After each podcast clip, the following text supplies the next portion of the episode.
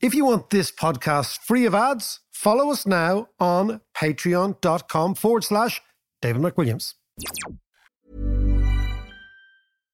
In manufacturing, you need to automate intelligently to compete effectively. But not all automation solutions are created equally. AGVs and AMRs driven by Bluebotics Ant technology offer robust, accurate performance and native interoperability because your material handling can be smarter. Visit antdriven.com, that's antdriven.com to learn more.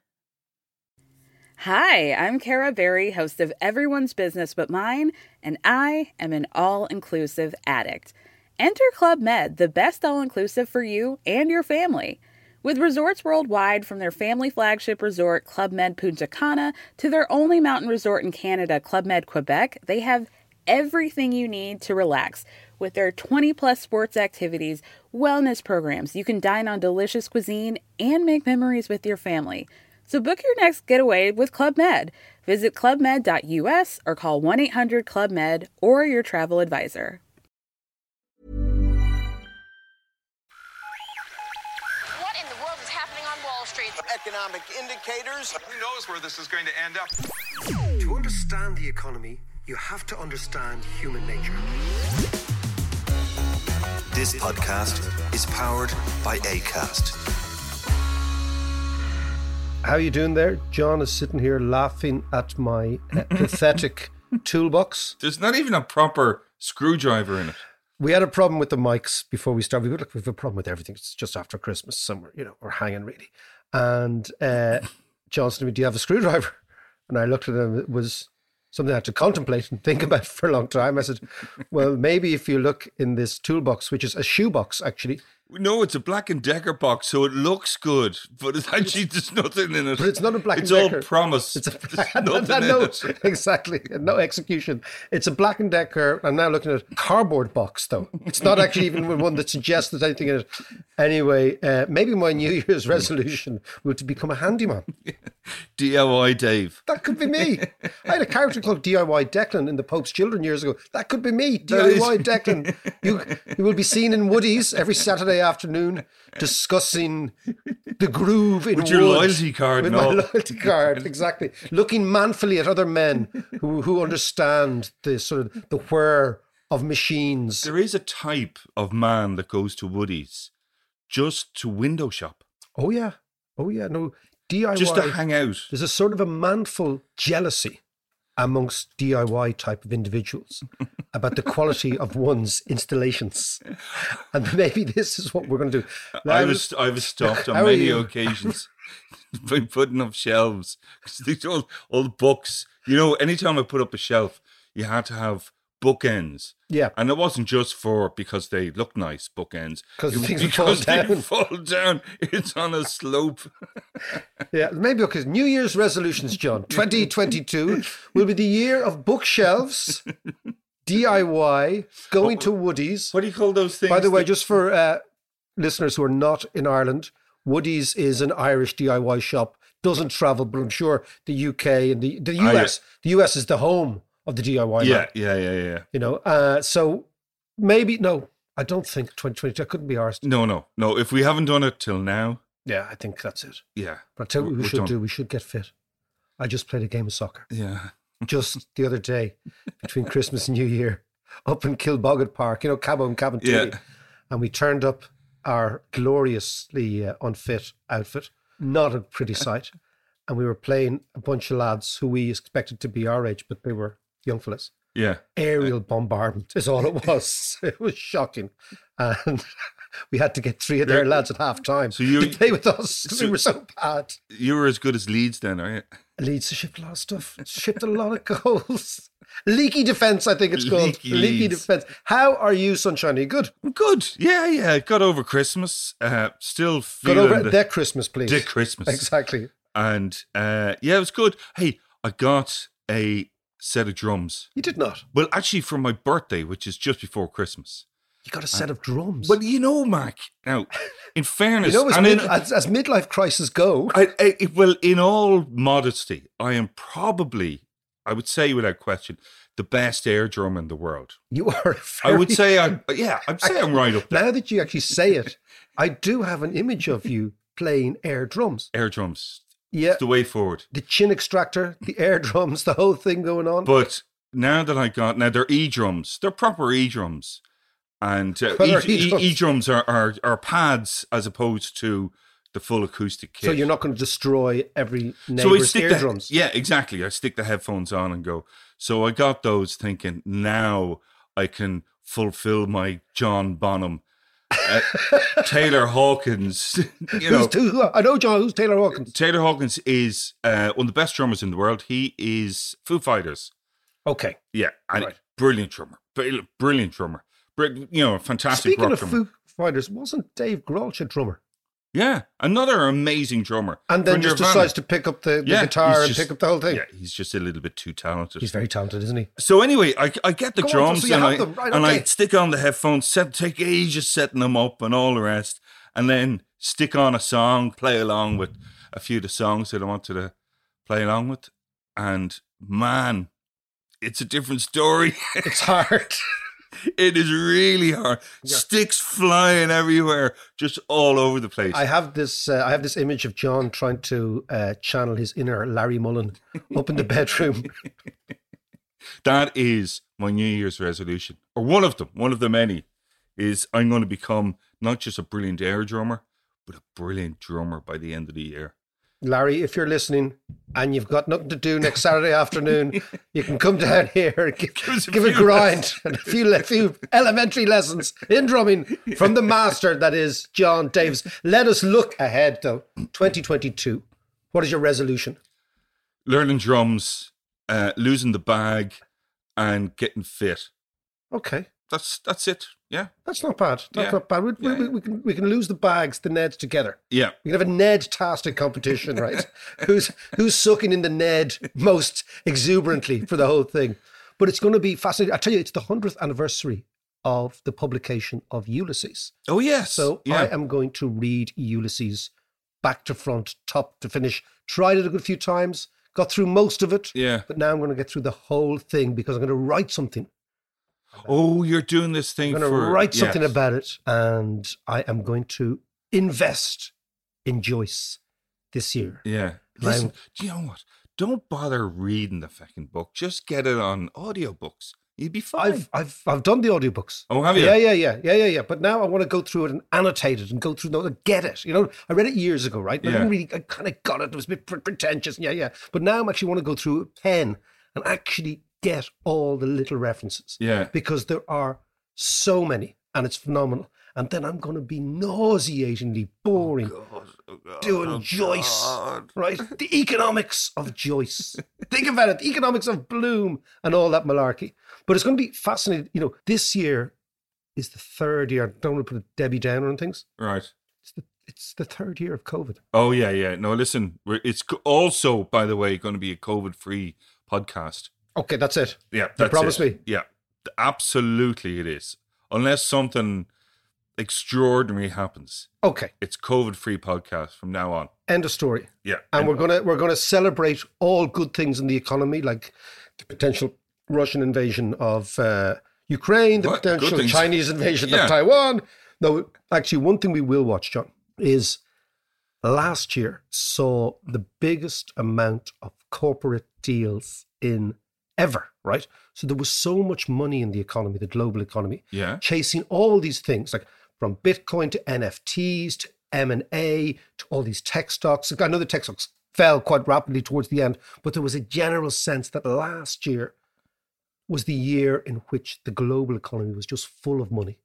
Right. And this year that might all change because the Fed is going to change its interest rate strategies. Now people would think surely little small changes in interest rates don't don't really have big big implications, but they do.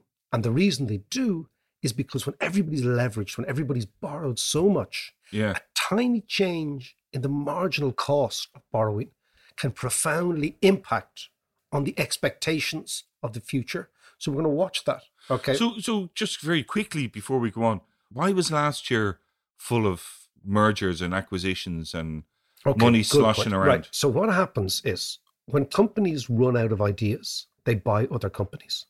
Right. This is my this is my interpretation. Right. Right.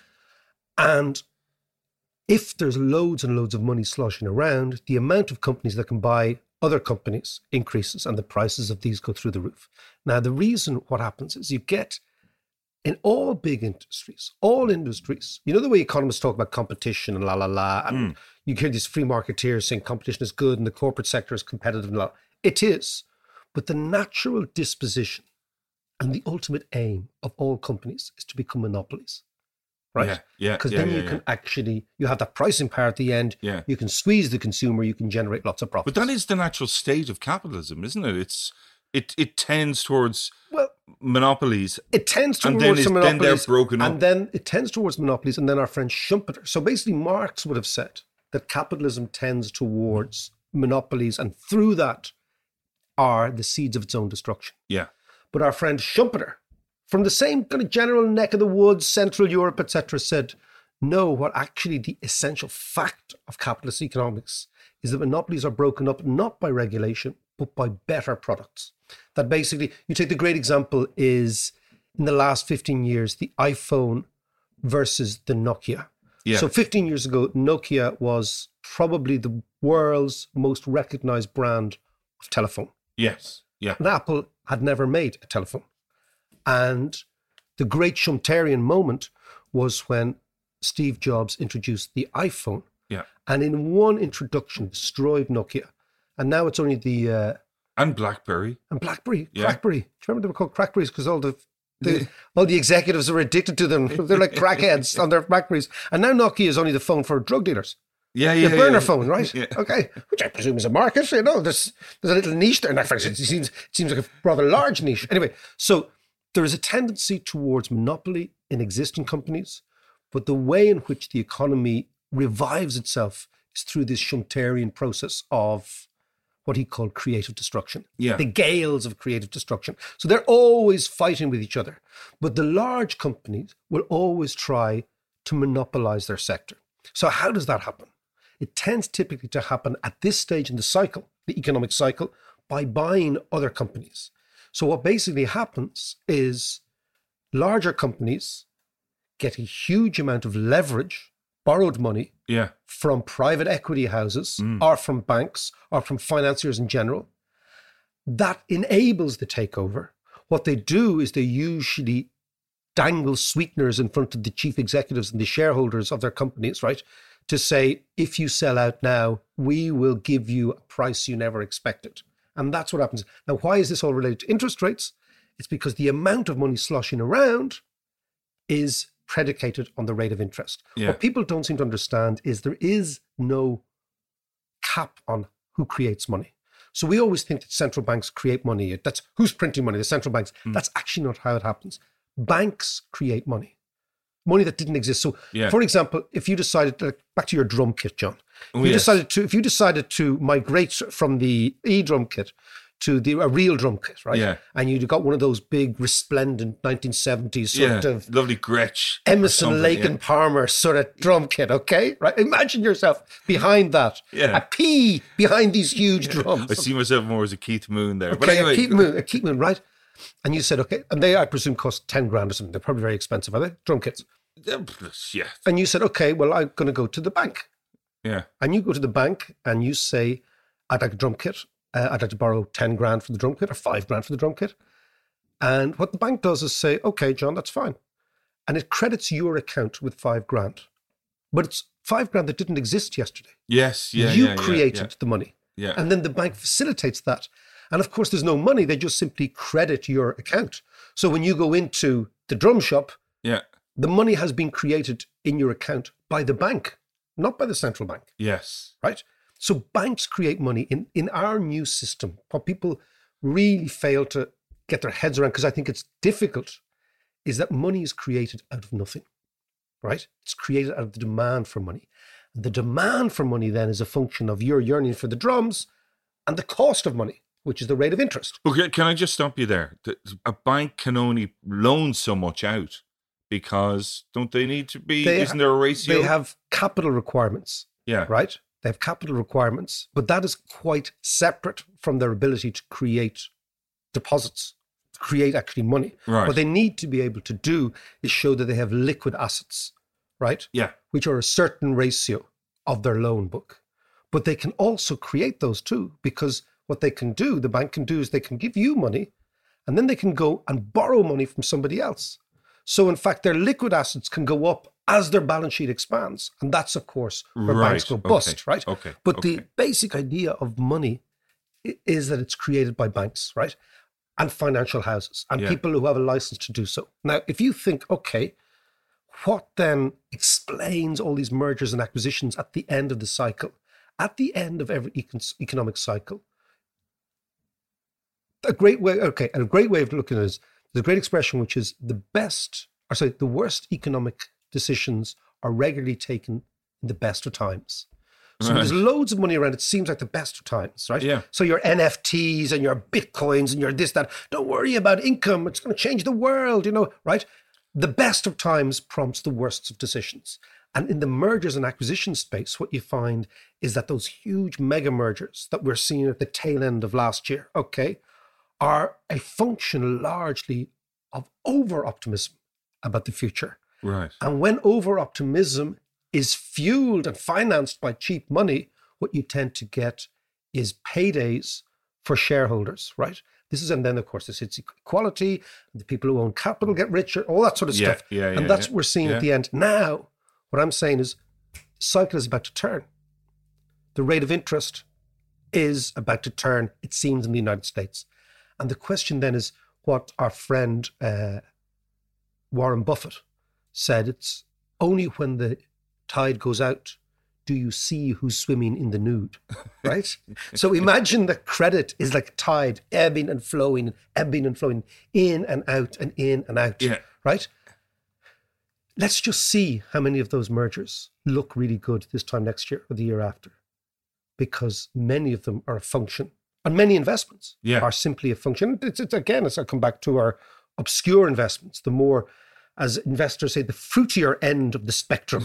Okay, Right. okay, and we will see what happens. We will see what happens. So it's actually Schumpeter then. He's And your man. He's your man who i it's all about innovation Yeah, and their their relentless gales of love it. creative destru- You love it. destruction. I love it. I love it. well, no, I mean, the- yeah. If you think about ideologically, John, Yeah. The so battle is between Marx on one hand and Schumpeter on the other, and everyone else floats around the middle, right? yeah.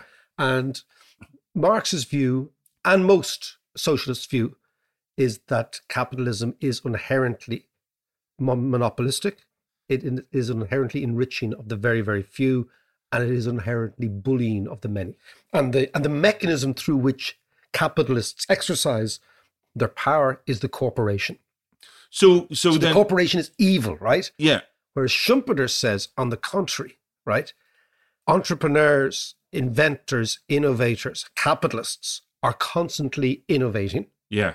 And the mechanism through which they innovate is the company. The company is the liberating Right. force. So, so Marx, so the big flaw in Marx basically is that it's just a snapshot, and he doesn't take into consideration the you know people thinking and coming up with new ideas and innovation and all that kind of stuff. yeah, yeah. And he also, he was, we forget, he was, he was a man, a revolutionary character who wrote his first great work, The Communist Manifesto, which is a mercifully small book. I- Yeah. I actually have a copy here, John. I can give it to you. Sure you Right, do. I do, I do, right?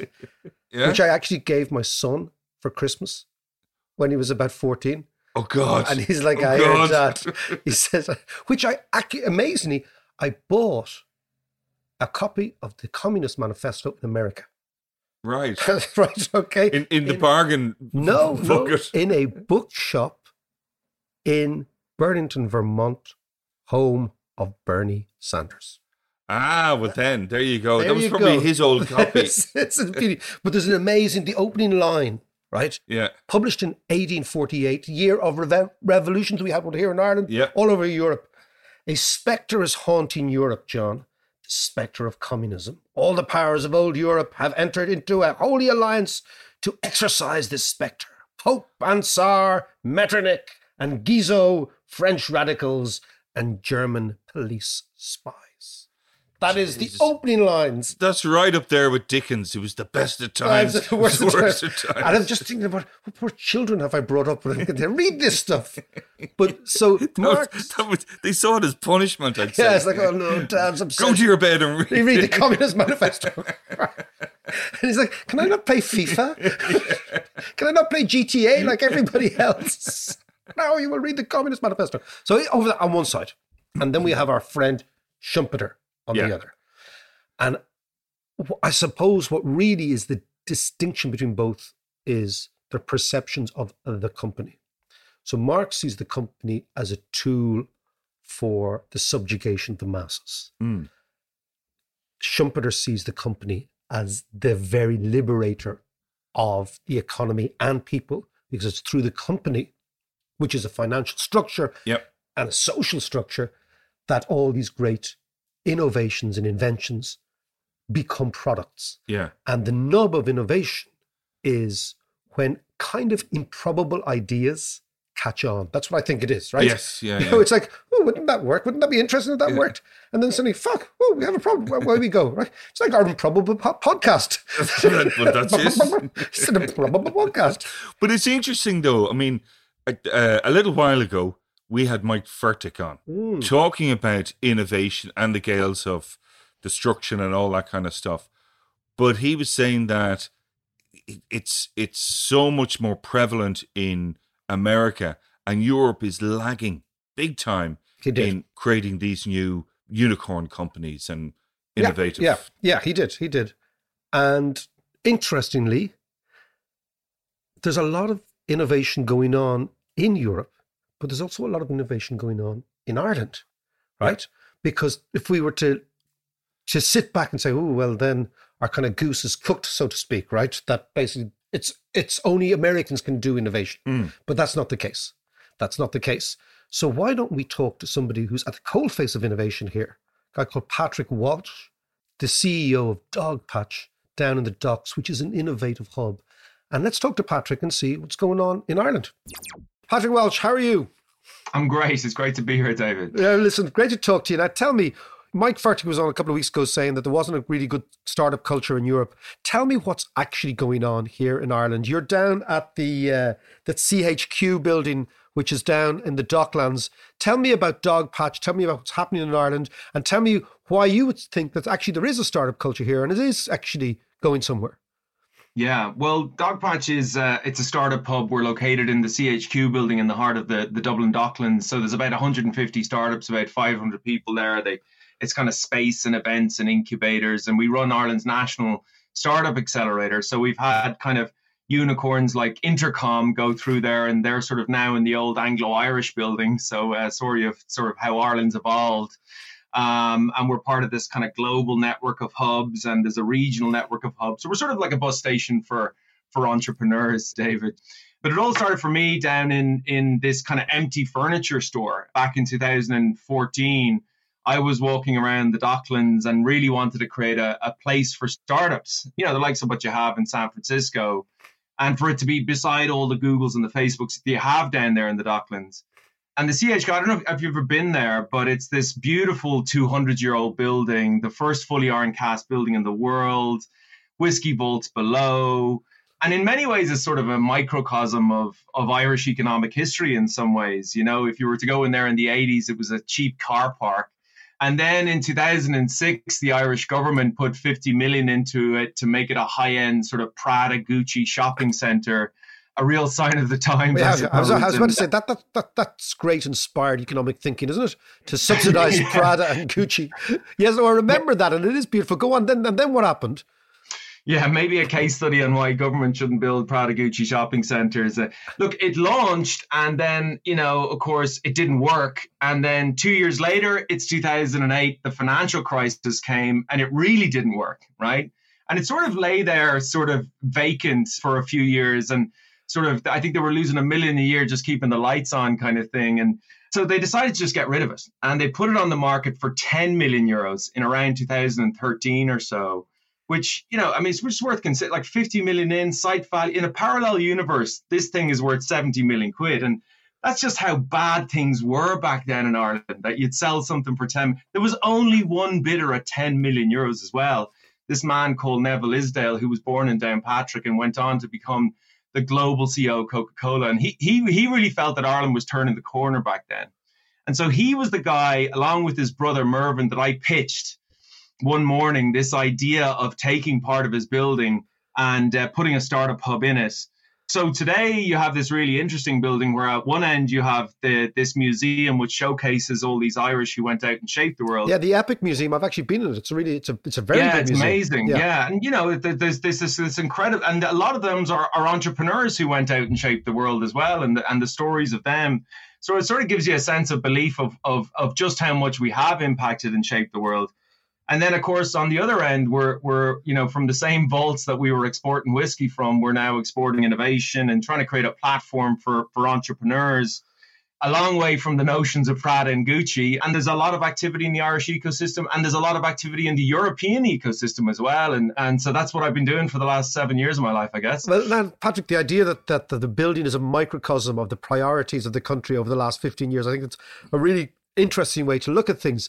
Tell me now, a lot of Americans, not just Mike, who was on the other the other week, but a lot of Americans say, look, you know, the Europeans, it's old. Europe is not innovative. It penalizes risk taking, and they they compare and contrast various different metrics. But you know, their basic idea is the Europeans aren't innovating in the way we should be doing. What do you make of that? Well, you know, look, with my European hat on, I suppose there there still is definitely some work to do. And I I listened to what Michael Furtick had to say, and and to some degree, he might have been right sort of five years ago about entrepreneurship in Europe. But I think what's happened since then is worth talking about. It there's been this complete acceleration. I mean, European startups is is on fire at the moment. There was this big report came out last week and John Collison was talking about how five years ago you could have taken all the unicorns, these are billion dollar startups, and literally put them around the one dinner table and they would probably bemoan the state of affairs. Now you would need an auditorium to take the 321 unicorns that we have. These are European and they would unicorns. tell a completely different story. This is European unicorns. These are European unicorns. And, Okay. and you know what's interesting about that yeah, 300 number is that 100 of them were created in the last 12 months alone. So Wow. you know it's it's it- you know you have the Revoluts, the Spotify's, the N26, the Lilium Jets who are who are really showing what's possible at a European level. You know, there's 10 times the amount of funding this year will go into startups as 2015 right? I mean, three times what went in last year alone. So it's just, you know, and and w- another part of that, which is there's this notion that Europeans were sort of afraid to go re- to think really big with tech companies. Yeah, yeah, and that was the great American thing, you know, go big or go home. And if you if you don't have an American scaling mindset, you, you don't really make it. And they give all these great analogies of you know the Vikings used to burn their ships when they arrived there, all that sort of stuff. But what you're saying now that's changed. Well, the, and the data shows it. You know, like the, the what's interesting is the capital that went into rounds that were 250 million or more. So these are big rounds for big companies. Went up 900 percent last year.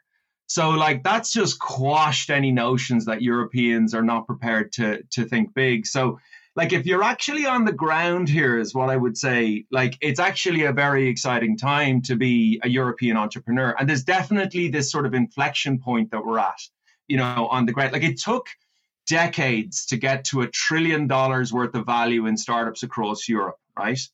To one trillion. Yeah. But in the last two years alone, we've gone from one trillion to three trillion, right? So there was a lot of groundwork, I would say, that had to be done Yeah. first, right, in Europe.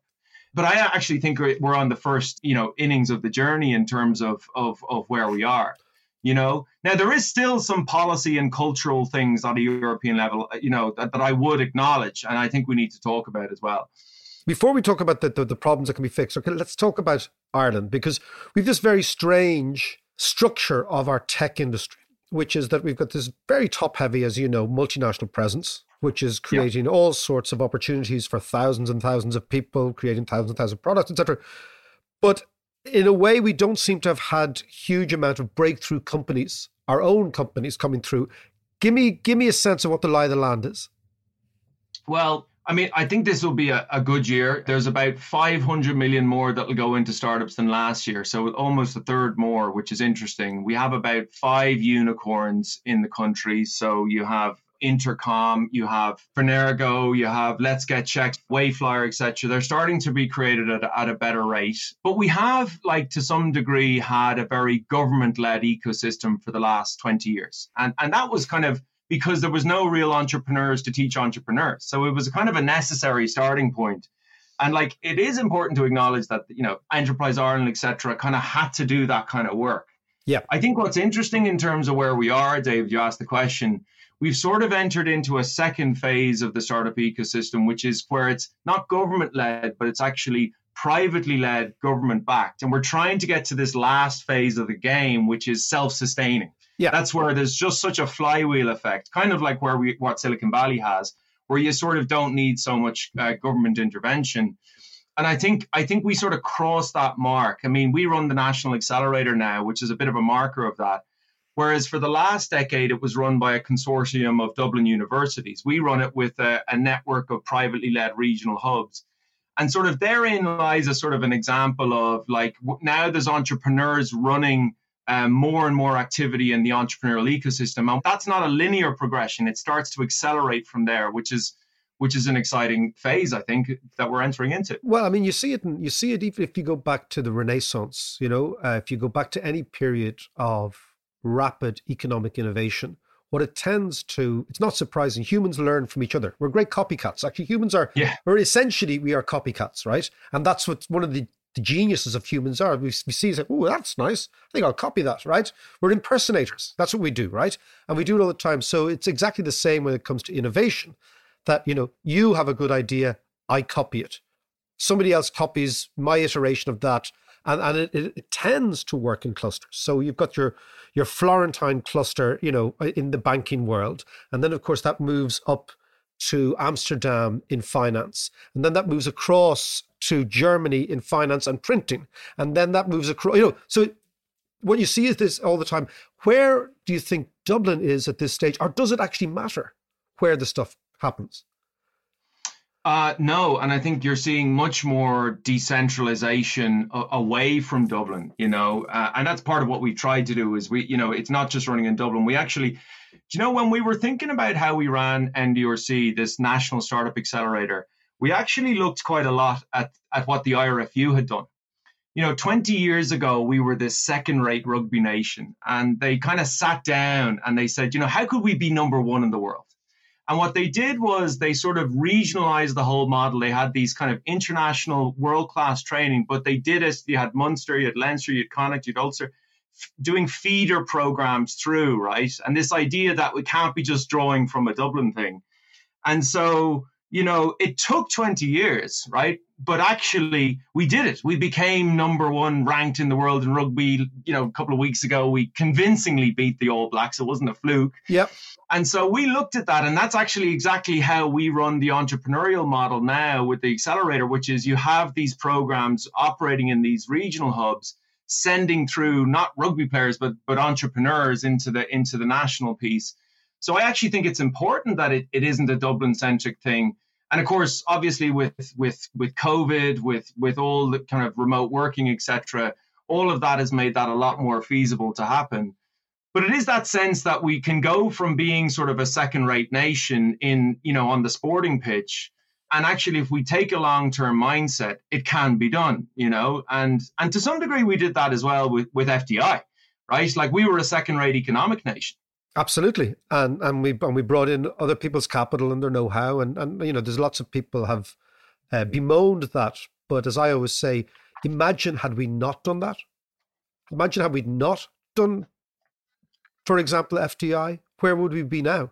I mean, and that's that's and that's the key. Like it's it, it's a counterfactual, but the idea is like, had we not in Ireland decided, okay, no capital, we better import it, we better make it cheap. How do we do that? Well, we don't tax it as much as everybody else. We bring it in had we not done that, I think this country would still be incredibly stagnant.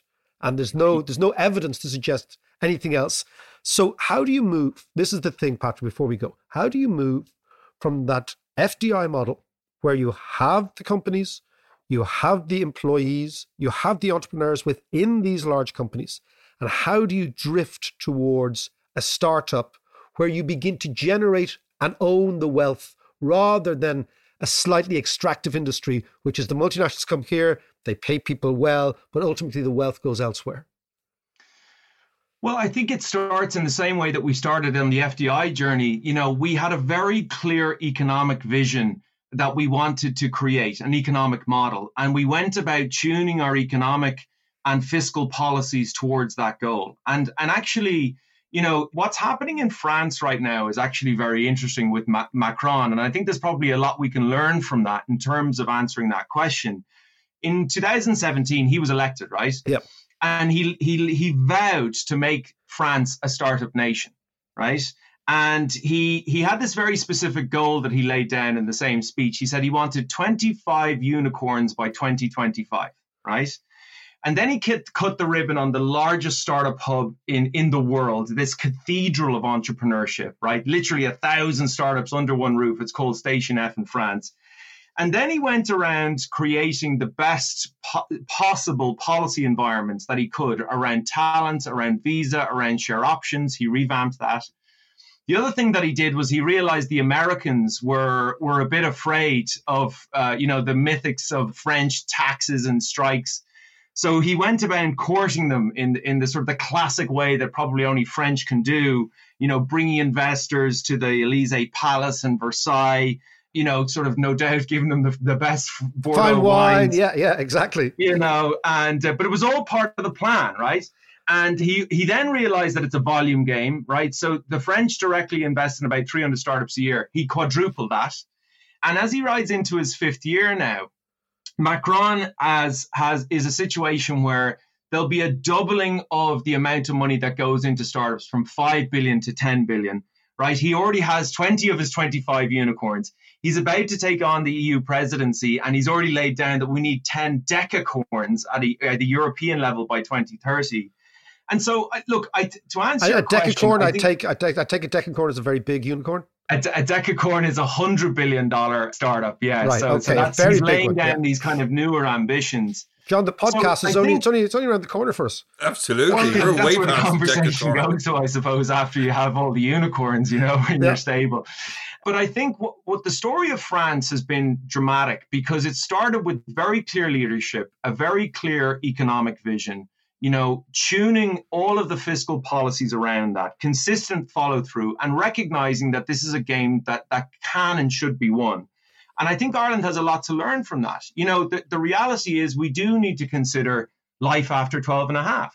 And we need to reflect on, well, look, if we're going to play the same game, uh, you know, the same way, can we expect the same e- economic prosperity? Because the reality is that, you know, while we won big on FDI, and I think, you know, I think we can continue to win. I don't, I actually don't think it's an either or game, by the way. I actually think one strengthens the other. Absolutely. You know, one is synergistic with the other because you have this kind of revolving door thing in, in Silicon Valley.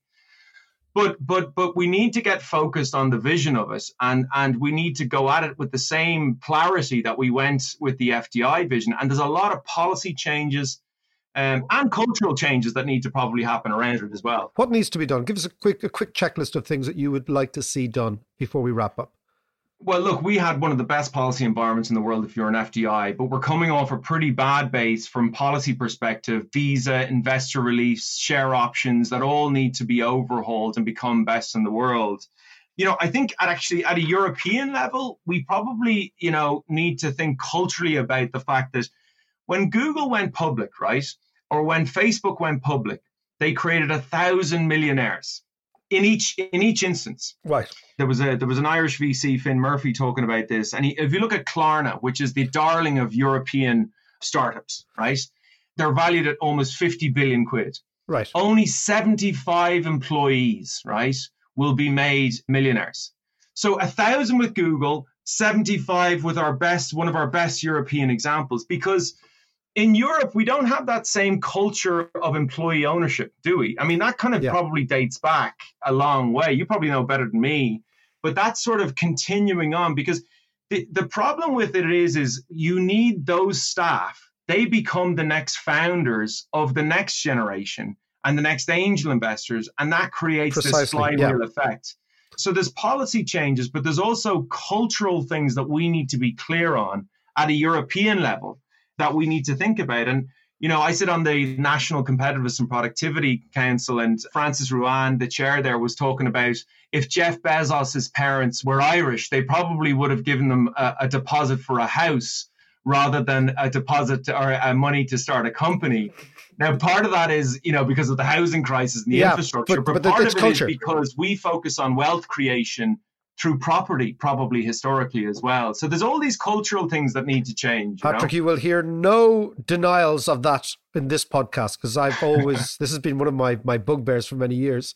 The idea that you know we we regard it as easier to become wealthy from the most unproductive asset in the world called land than we regard it to be the most productive asset in the world, which is our brains and Yeah. our enthusiasm and our energy, which is actually what makes the world tick. But that's an entirely different. Just in terms of policy, just you you were talking about share options, you were talking about visas. So are you saying that we should actually open up visas for exceptionally talented individuals? We should go out and look for them and say, look, you can have a home here, you can come and do your own thing here. Is that that is that what you're talking about? Yeah, so on the visa side, what Macron realized, obviously within Europe and the EU, we've got pretty good visas. What he realized is we need an, a great visa for non-EU talent to move into Yeah. this this Europe easily, right? So he pioneered this in France, and we we need to do more on on the visa front. But the other piece as well is if you're starting a company, right, it's very attractive in the UK for an investor to give someone their first 50 grand or 25 grand or 10 grand. In Ireland, it's not attractive at all. So we need better investor tax relief, right? Right. To make sure that people are incentivized to put money into a startup rather As than as opposed as opposed to an property. apartment, an apartment block or a, yeah, I know exactly. what you mean. Exactly. So you know, you, you, you know, the, the the thing I would say is, if we have an economic vision, our tax code needs to reflect that, right? And Yeah. it needs to align towards that. So so you have it on share options. If you want to join a startup right now, okay, because part of it is just pulling somebody in. We have this very dated share share options thing, which is actually not used all that much in Ireland, right? Because it's just so difficult to use, which makes it very difficult if you're an entrepreneur to attract people out of Google, out of Facebook. Yeah, to take the plunge, to take the plunge. Yeah, to take the plunge. So if we make some changes around visas, share options, that first 50 grand and investor relief, I believe we'll create a better flywheel effect. But the reality is we had the best FDI policy in the world from a tax perspective, but we do not have it from a startup perspective. And we cannot expect to win the game of startups if that continues to be the reality. We need to go out and play to win, economically speaking, and we need to, to tune our entire model towards that. it's really on the nose for our for for the listenership because sometimes you don't you get a sense of who's listening. I know it's now it's hundreds of thousands of people every week, which is amazing. But there is Yeah. this there is this sense of like fuck it, we can do this ourselves, and and particularly your generation and the the lot even the younger generation, there is a real sense of you know why why don't we turn this place into a startup hub? You know why why don't we do Yeah. it? I mean, the, the, the one of the big, the big ambitions for me, David, was, you know, 10 years ago, Patrick and John left. Yeah, And I was like, I want to create a place where the next kid like that, who's 19, doesn't leave. And Yeah. we this one guy, Greg, came into us this year. He's 19. And the investors have thrown money at him, a million quid. He's, Right. I mean, literally working out of his bedroom. He's phenomenal talent, right? And when initially we met him, his plan was to go. And then he ended up coming into us and doing the accelerator. And he's like, fuck it, I'm actually going to do it from here. brilliant. And that for me was a marker, like personal satisfaction of saying that's where we need to be, right? That they don't feel the need to get on a plane and leave if they're the smartest of us, right? Patrick, thank you very much for that. That was really fascinating. Thanks for that. Pleasure to be here. Thanks. It was great chatting to you, David. Tired of ads barging into your favorite news podcasts? Good news. Ad-free listening is available on Amazon Music for all the music plus top podcasts included with your Prime membership. Stay up to date on everything newsworthy by downloading the Amazon Music app for free or go to amazon.com slash news ad free. That's amazon.com slash news ad free to catch up on the latest episodes without the ads. Cool fact a crocodile can't stick out its tongue. Also, you can get health insurance for a month or just under a year in some states. United Healthcare short term insurance plans, underwritten by Golden Rule Insurance Company, offer flexible, budget friendly coverage for you. Learn more at uh1.com. Quality sleep is essential for boosting energy, recovery, and well being. So, take your sleep to the next level with Sleep Number. With a Sleep Number smart bed, you can individualize your comfort level and enjoy a better sleep night after night. JD Power ranks Sleep Number number 1 in customer satisfaction with mattresses purchased in-store. And now the Queen Sleep Number C4 smart bed is only $1,599, a saving of $300 only for a limited time. For JD Power 2023 award information, visit jdpower.com/awards. Only at Sleep Number stores or sleepnumber.com. Well, at least Patrick was a little bit more upbeat and positive about innovation in Europe and Ireland than our friend Mike Fertig was. Well, no, it's great. I, I think it's there's obviously something happening, right? Something big is happening all over Europe, right? Yeah. And it's just that this is the story now. I think the previous story was definitely one where Europe and Ireland, everyone was lagging behind. But as Patrick was saying, there are there's estimations that there's going to be one or two unicorns out of Dublin next year, etc. Hmm. Now the question, I suppose, let's link it back to what we were talking about at the very top. Is this energy that's coming out of Europe the tail end of this extraordinary liquidity cycle that I was talking about, where at the very end of the cycle, there's so much money sloshing around that investors take up anything. Right. And basically, early stage investing is a highly risky thing to do because lots of companies don't make it. Sure. So, is this the tail end? That's the first question, right? And if you look again at the figures, you know, there was $9 trillion worth of new credit extended since the pandemic, right? Now, that Wow. is a phenomenal amount of money. is, the yeah. United States economy is about a $22 trillion economy Yeah. right? So the question is: Is this story a function of that little bits of that liquidity just seeping into Europe eventually? That's the first one. Right. And the second one then is: Are European companies creating real unicorns, or are they creating kind of middle of the road companies that will eventually be bought by big American companies? Right. Back to our mergers and acquisitions. Yeah, yeah. That's really the proof of the pudding, and let's watch that this year, 2020, like the Skibbereen eagle having its eye on the Tsar of Russia. The Dave McWilliams podcast will have its eye on tech startups. Talk to you next week. While I still have you, listen, thank you so much. Thank you really so much for your time this year. John and I are bowled over at the amount of people who are listening. You're giving us your time, and that is an amazingly generous thing to do. So we really appreciate it. It's been a hoot. 2022 will be even more dynamic, won't it, John? It even sure more will. dynamic. It sure will. It sure will. And what we're going to do in January, because let's get our head around January, New Year's resolutions. What are you going to do? John's going to learn the drums. I am. I'm going to learn how to play football, which is a bit late in my career. Or some DIY. Some DIY. And if you want to learn economics, do it with us here on the podcast. We have two courses. If you join up with Patreon, we have two macroeconomic courses. They're basically the courses I give in Trinity in an audio form. They are macroeconomics, they're about international relations, they're about money, they're about finance, they're about psychology, they're about behavioral economics, and they're about evolutionary economics, which I believe will become the economics of the future. That's patreon.com forward slash David McWilliams. Sign up in January. Talk to you next week.